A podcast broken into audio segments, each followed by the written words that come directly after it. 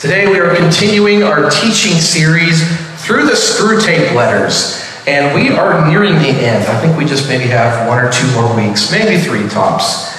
Uh, we've been looking at Uncle Screwtape's advice for his nephew Wormwood, a tempter demon trying to lead his patient, which is a young British man, into the throes of Satan. But Wormwood is not doing so well because his patient has become a Christian. His patient is going to church regularly, and his faith is becoming stronger, stronger now than it ever was before. So we're actually going to skip ahead a bit in the book.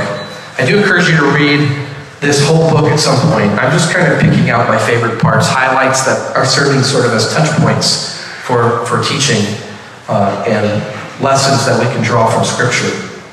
So put this one on your list C.S. Lewis, The Screwtape Letters. It's just full of so many great insights about spiritual warfare and the ways that the enemy tries to deceive us and tempt us. This awareness can help us to stand firm against the enemy's schemes, as we're instructed to do in Scripture. So we can put on the full armor of God and be ready for this daily spiritual battle that we live in.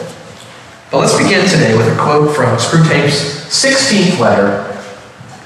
He says, My dear Wormwood, you mentioned casually in your last letter that the patient has continued to attend one church and one only, and that he is not wholly pleased with it.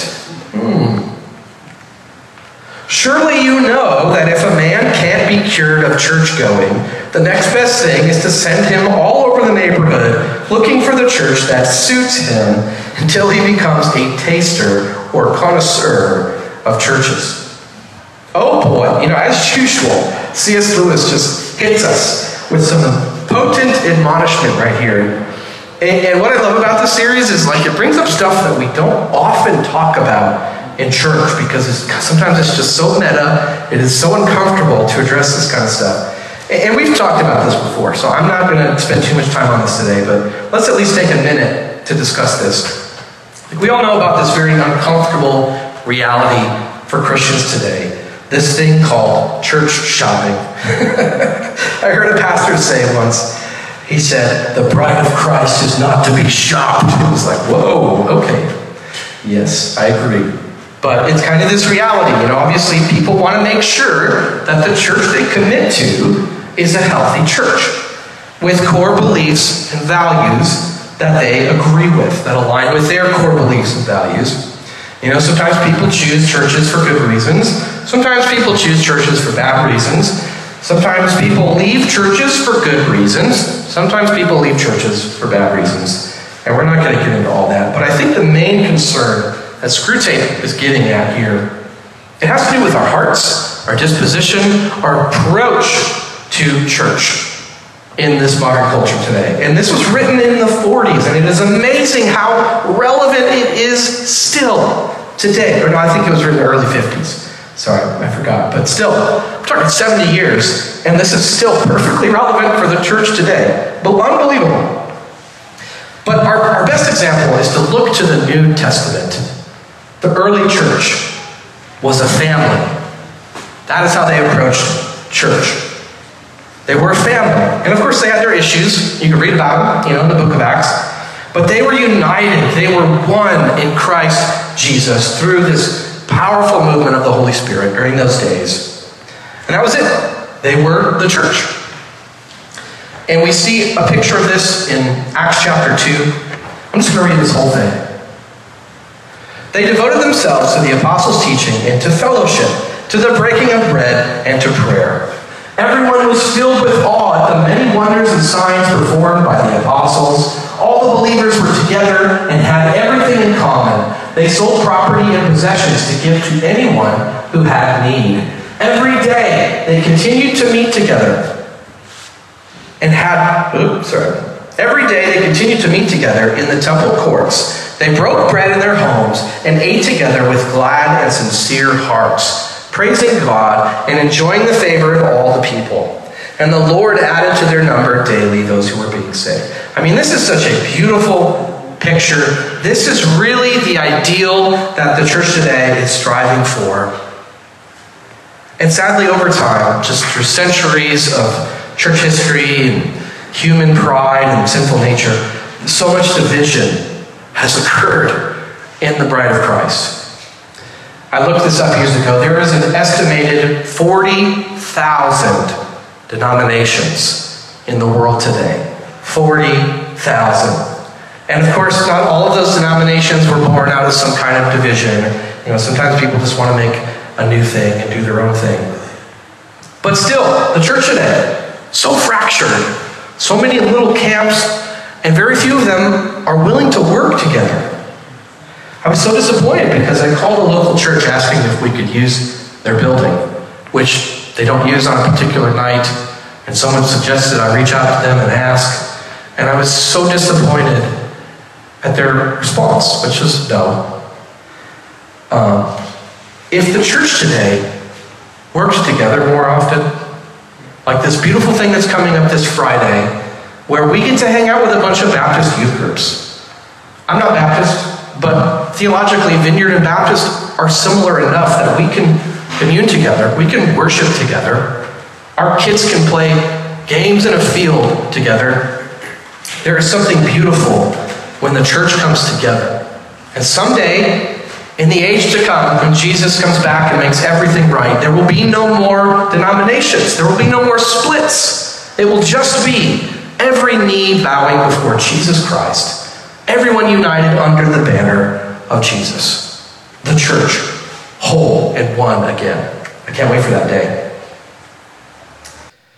But I've heard it described before as the church is like this mighty tapestry, and you know, the vineyard, which is just one small thread in this greater tapestry of the kingdom of God.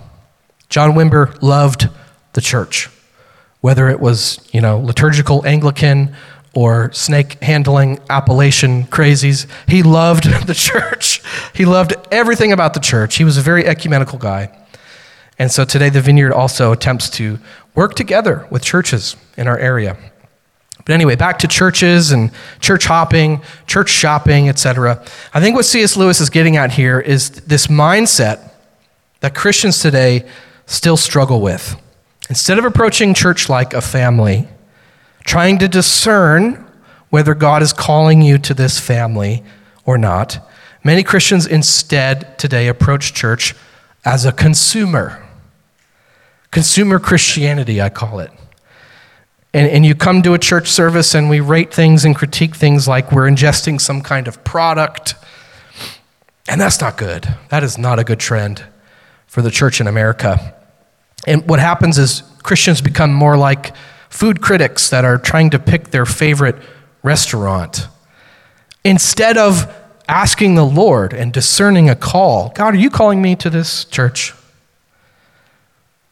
Instead of seeing it as joining a family and asking the Lord, How can I contribute to this work that you're doing? That's really what should, should be about. So, I mean, I hope all of you have had time to pray about that. I hope none of you are here because of some kind of product. I hope you're here because you feel called to be a part of this church family and to contribute to this mission that we have together. Because I can name a dozen churches that do stuff better than we do. I can name a dozen churches that have amazing facilities and polished, pristine kids' ministries and, and a bigger youth group and all this stuff. We're not it, right? We are not going to compare if, if we're restaurant shopping. But for some reason, we are still here. And I think because God has a plan for this little church. Through everything we've been through and through COVID and all that stuff, we are here. And God has gathered an amazing family here, and I'm excited about what God's doing.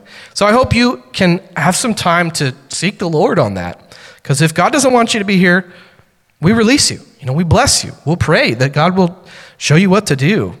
Maybe He wants you to go be a missionary in South Africa or something. I don't know. We'll pray for you. Anyway, I'm way off notes right now. Let's get back to my notes. Jesus said in the Gospel of John, very truly, I tell you, the Son can do nothing by himself. He can only do what he sees his Father doing. Because whatever the Father does, the Son also does. John 5 19.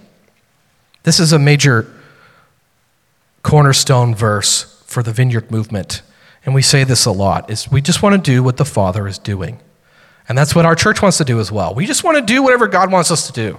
It's really this, the simple way of putting it. I mean, there's so many like church growth models and things, and you could invest time, and a lot of that stuff can be helpful, and there's good systems and strategies. But the most important thing is that we seek the Lord and that we do what we see the Father doing. And we should do that in our personal lives as well, in everything that we do. Everything should be in full surrender to the will of God where we work, what we do with our free time, who we spend time with, where we go to church. Well, let's move on. So in Screwtape's 17th letter, he describes what he calls the gluttony of delicacy. Gluttony of delicacy. And he, he says this is not the gluttony of excess, which has to do with just eating too much. The gluttony of delicacy is when someone becomes so picky, so particular that they are driven to be impatient, unkind, mean spirited, even. And Screwtape points out this behavior in the patient's mother. He says, Glubose has this old woman well in hand. She is a positive terror to hostesses and servants. She never finds any servant or any friend who can do these things properly because her properly conceals an insatiable demand for the exact and almost impossible. Yikes. I mean, I'll be honest, when I read this, there's one thing that came to my mind. I can't help but think of this. It's a particular unkind slang word that younger generations have been using to describe someone who is unreasonable, extremely rude to waiters, waitresses, anyone working in customer service. They're known for almost always asking to see the manager. Maybe you've heard this slang term. It's actually a first name Karen. Have you guys heard this? As in, like, mom, stop being such a Karen. Can we just go home? Etc. You know, I'm sure many of you have heard this term. It's really unfortunate because Karen is a beautiful name, right? It's a Danish name that means pure. And I've known several Karens, and they are wonderful people. We've got an amazing Karen here with us. We love you, Karen. Somebody give Karen a hug. Please don't use the name Karen as an insult. I know it's like this trendy internet thing to do, but like imagine if someone used your name as a dig right? Like, gosh, stop being such a mo. Can you just, you're just being an absolute mo right now. It's like, what does it even mean? So tell the Karens in your life that you love them. Give them a big hug. Anyway, now that we got the elephant in the, uh, in the room out of the way, let's address what's at the heart of this issue rudeness, unkindness, selfishness, intolerance. This is very sad to me, but Christians have earned a negative reputation for being rude to wait staff. Did you guys know this? And for being very stingy with tips. Mike's a manager at a restaurant, and he's nodding his head. It is true. That is not good. That is sad. they have done studies. Statistically, Christians are less likely to tip as much. That's terrible. What a terrible testimony for the body of Christ. You know, ask anyone who's worked at a restaurant for many years, they say Sundays are the worst. And they can't wait for Sundays to be over because a lot of Christians go out to eat after church on Sundays, and many of them either don't tip at all, or they tip poorly, or they're rude to wait staff. And it's not just Christians. Like, there's non Christians out there that are mean and rude and don't tip, but, you know, stuff like this doesn't help. This is real. Maybe you've seen this before. A pastor from a small church in St. Louis went to Applebee's with some church friends after church on a Sunday, and they wrote this on the receipt I give God 10%. Why do you get 18? Wow. Wow, I mean, what, a horribly mean spirited, unkind thing to do. And the pastor of a church did this. You know, on this pastor's church website, it said, Pastor so and so has a heart for the homeless, widows, and single mothers with a mission to be a chosen, humble servant of God. Oof, wow. Way to drop the ball. I mean, sounds good on the website, but actions speak louder than website descriptions. Amen? so, another waitress friend of this waitress who, who waited on this table, another waitress posted this on the internet. It blew up, and unfortunately, she outed this pastor and, and put their name out on the internet, which led to a lot of harassment. And that's not good. The pastor complained to Applebee's corporate. The waitress who posted it then got fired. There was then a petition by people to, for Applebee's to rehire this waitress. And this church was eventually closed. This pastor's church eventually closed. I mean, what a mess. What a mess. And it all started with a nasty, disgusting act of selfishness from a pastor. You know, I've also seen waitresses post online that they receive one of these instead of a tip. Have you guys seen these around? It, it's a gospel tract. It's a fake hundred dollar bill, excuse me, a fake million dollar bill. And, and they see the Benjamin and they're like, ooh, and they pick it up and, oh, it's a Bible tract. I mean, say what you will about Bible tracts, they can be effective sometimes.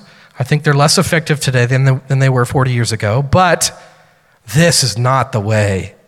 This is not the way to preach Jesus. By shorting someone a tip and then giving them a fake dollar bill, and this thing ironically quotes Mark 7 6, which says, These people honor me with their lips, but their hearts are far from me. Oof. Oof. Everybody say, oof. Lord, have mercy on your church. Help us to be like Jesus to others. Help us to be generous. And, church, you guys, you are wonderful people. And I have no reason to believe any of you would be like this, to be unkind at a restaurant. But just in case you happen to be one of those people that when you cross the threshold of a restaurant, you just become a different person, just in case you struggle with that, please let me encourage you to, to be like Jesus. Show grace and kindness, compassion, generosity. That's the way of Jesus. you know, I was at a restaurant not too long ago, maybe a year ago. It's a restaurant that I go to often. I like it. I like their food. Almost always the food is good and the service is great, no issues. But this one Sunday, we were with family, and the waitress brought me some random plate of food. She was like, Here you go, sir. And it wasn't even close to what I ordered. And I was like, Oh, I think this is someone else's. I, I ordered the chimichanga. And the waitress felt terrible. And she was like, Oh, I'm so sorry. Uh, I can have them make you your plate right away. And I'm like, Actually, you know what? I'm a pastor and I give 10% to God. How dare you? No, just kidding. I didn't say that. I did not say that. I said, Actually, don't worry about it. Whatever this is, it looks good. Can I eat this? And she's like, Um, yeah, are you sure? I'm like, Yeah, this looks good to me. I'll eat it. And so I ate some random enchilada chicken dish, and it was great. It wasn't what I ordered, but I didn't want to make a fuss. You know, I didn't really care. It's like I don't go there for food. I go there to hang out with my friends and family, right? That's kind of what I see as, as the highlight of going to restaurants. It's quality time with people you love, and the food is a bonus. And I don't have food allergies or anything like that. Obviously, if I couldn't eat it without risking my health, I would say, okay, yeah, please make me what I ordered. But, you know, I wasn't there to be picky. You know, and, and most of what they serve at this restaurant is made with the same stuff anyway. so, moral of the story let's be kind, let's be flexible, let's be reasonable and generous and compassionate to these people that are working very hard for often very little money. So let's not be given over to what Screwtape calls the gluttony of delicacy. And Paul actually speaks directly to this in Philippians. He says, Do nothing out of selfish ambition or vain conceit. Rather, in humility, value others above yourselves Value others above yourselves, not looking to your own interests, but each of you to the interests of the others. Even in restaurants where you're paying money, they will know we are Christians by our love. Amen? So let's do what we can to try to reverse this unfortunate bad reputation that the church has been given. All right, let's move on.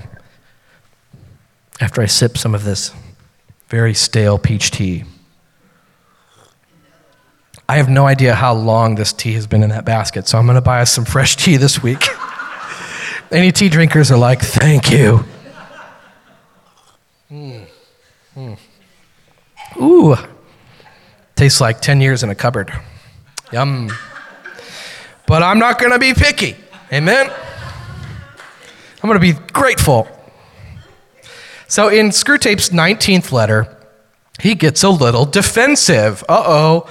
He says, I hope, my dear boy, you have not shown my letters to anyone. Anyone would see that the appearance of heresy into which I've fallen is purely accidental. By the way, I hope you understand too that some apparently uncomplimentary references to Slubgob were purely jocular, of course. I really have the highest respect for him. So Screwtape getting a little nervous, and we didn't cover the letter in which he said something that he wasn't supposed to say, but his nephew may have tattled on him. Uh oh. And of course, this is just some good fun, some, some comic relief from C.S. Lewis. He's crafting a little bit of a meta narrative between these letters. We're a little more than halfway through the book. We're going to skip ahead to Screwtape's 22nd letter. My dear Wormwood, so your man is in love and in the worst kind he could possibly have fallen into. You may be interested to learn that the little misunderstanding with the secret police, which you tried to raise about some unguarded expressions in one of my letters, has been tided over. So the patient has fallen in love, apparently in a way that is very concerning to Screwtape and his purposes. But C.S. Lewis also gives us an update on kind of this little meta narrative he's crafting here between letters. Turns out Wormwood did tattle on his uncle Screwtape to what's called the secret police in this bureaucratic demon underworld. I guess they're kind of like internal affairs or something. Screwtape then says, If you were hoping to get my job, you were surely mistaken. He's got to get his jabs in. You shall pay for that, as well as your other blunders. Meanwhile, I enclose a little booklet, just issues on the new House of Correction for Incompetent Tempters. I think that's like a prison. I don't know. C.S. Lewis is very imaginative. I mean, this is a clear threat from Screwtape telling Wormwood to get back in line. But Screwtape does get back to the issue at hand. The girl that the patient has fallen in love with, she is not just a Christian, she is a bold and exemplary Christian. This is bad news for Wormwood, good news for the kingdom of God. She is kind and pure, witty, brave, composed.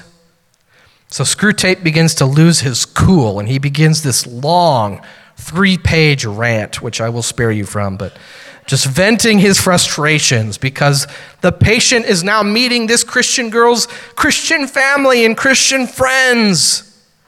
He says, Could you not see that very house she lives in is one that he ought never to have entered? The whole place reeks of that deadly odor. The whole house and garden are one vast obscenity. He says that the gardener, even though he's only been there for five years, is beginning to acquire this odor. Right? He says guests that come and visit for a weekend carry the smell away with them. The dog and the cat have this smell on them. So, what is this odor that Screwtape can't stand? It's love. It is agape love from the Father, which is poured out on his children. Thank you, Jesus. And, and those who have Jesus in their hearts, we become carriers of this love. We carry it everywhere we go, and it spreads, it affects other people. Simply entering the house of a godly, Jesus loving family, it can bring a noticeable change for some people, especially people who have a spiritual gift of discernment. They can walk into a house and just sense the presence of the Lord in this house. There's peace, there's joy, there's hope, there's kindness. The love of the Father just oozes out of these faithful Christians. And Screwtape can't stand it. It drives him mad because he is a creature of darkness, and the light is repulsive to him. You know, I love this verse in, in Romans 13. the night is nearly over, the day is almost here.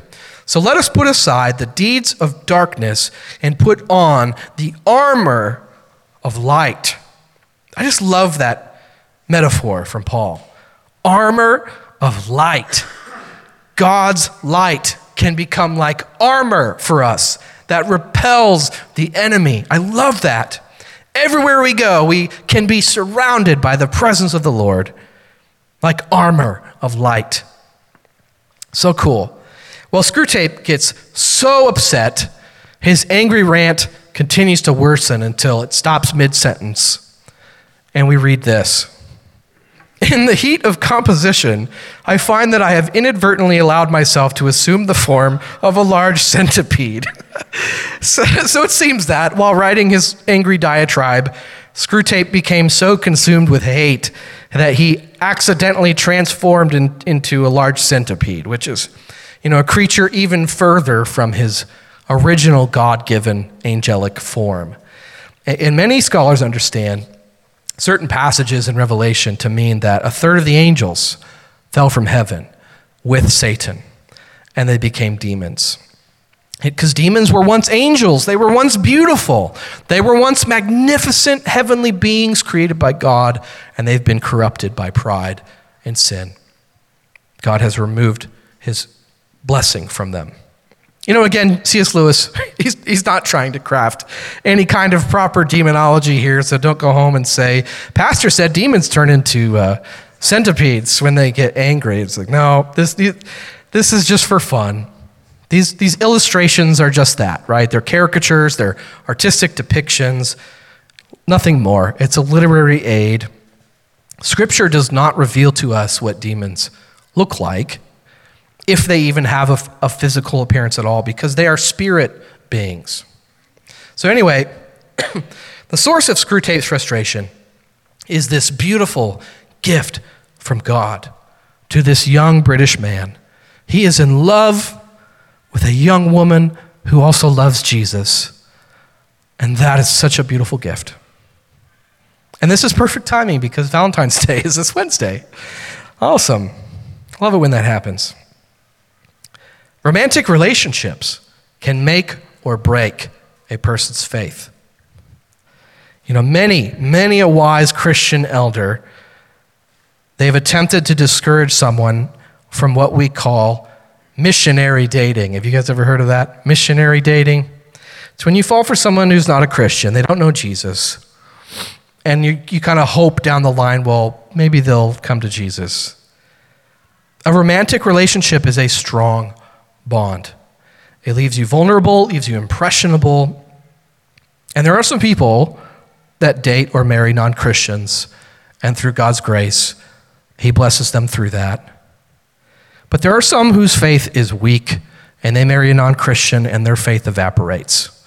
So I think wisdom would encourage most people pray for a Christian spouse someday. If you're single, if you're praying about a spouse someday, pray that God would bless you with a godly future husband or future wife. You know, we actually pray this over our girls every night before bed. We, um, just one line of, of many lines in our nighttime prayer, but we say, God, prepare godly young men for Zoe and Zion to marry someday. We pray that almost every night. You know, and it's possible God may have a calling of singleness for these girls. And if so, God's will be done. We just want to do what the Father is doing. But a God honoring marriage is also a gift from God. And so we feel bold in, in praying for that for our girls. Biz and I have been so blessed by our marriage. I am so grateful for her. She's amazing. I don't need to tell you that. You guys know that. She is such a grace from the Lord in my life. And I'm reminded of Proverbs 31. A wife of noble character, who can find? She is worth far more than rubies. So, Valentine's Day is coming up. Let's stand and pray together. And I just want to pray a blessing over our married couples. I want to pray a blessing over our dating couples. I want to pray a blessing over those who are still praying for their future husbands or wives. Let's pray. Lord, thank you for these lessons from C.S. Lewis. Thank you for the truth of your word. I just pray your holy scripture would be written on our hearts. God, make us like Jesus. Help us to be compassionate and kind and generous wherever we go. Lord, I just pray you would just saturate us in your agape love so that even the people around us can tell something is different, and I want that. And Lord, I just pray for all couples, married couples, dating couples. I pray for our singles that are desiring to have a relationship someday. I pray that you would provide a godly young man or young woman for them to marry. Today's benediction is from several different scripture passages, and if you'd like, I just invite you to hold your hands out to receive a blessing from the Lord today. Husbands and wives, may you love each other as Christ loved the church and gave himself up for her. May you be one in heart, mind, body, and soul. Let no one separate what God has joined together. Let love and faithfulness never leave you. May they be bound to you, written on your hearts. Be devoted to one another in love, honoring one another above yourselves. May the Lord make your love increase and overflow for each other and for everyone else. Amen. Amen. Go in peace. Love you guys. Have a great Sunday. Have a great Valentine's Day. We'll see you next week, and hopefully, we'll see you tonight at the Super Bowl party.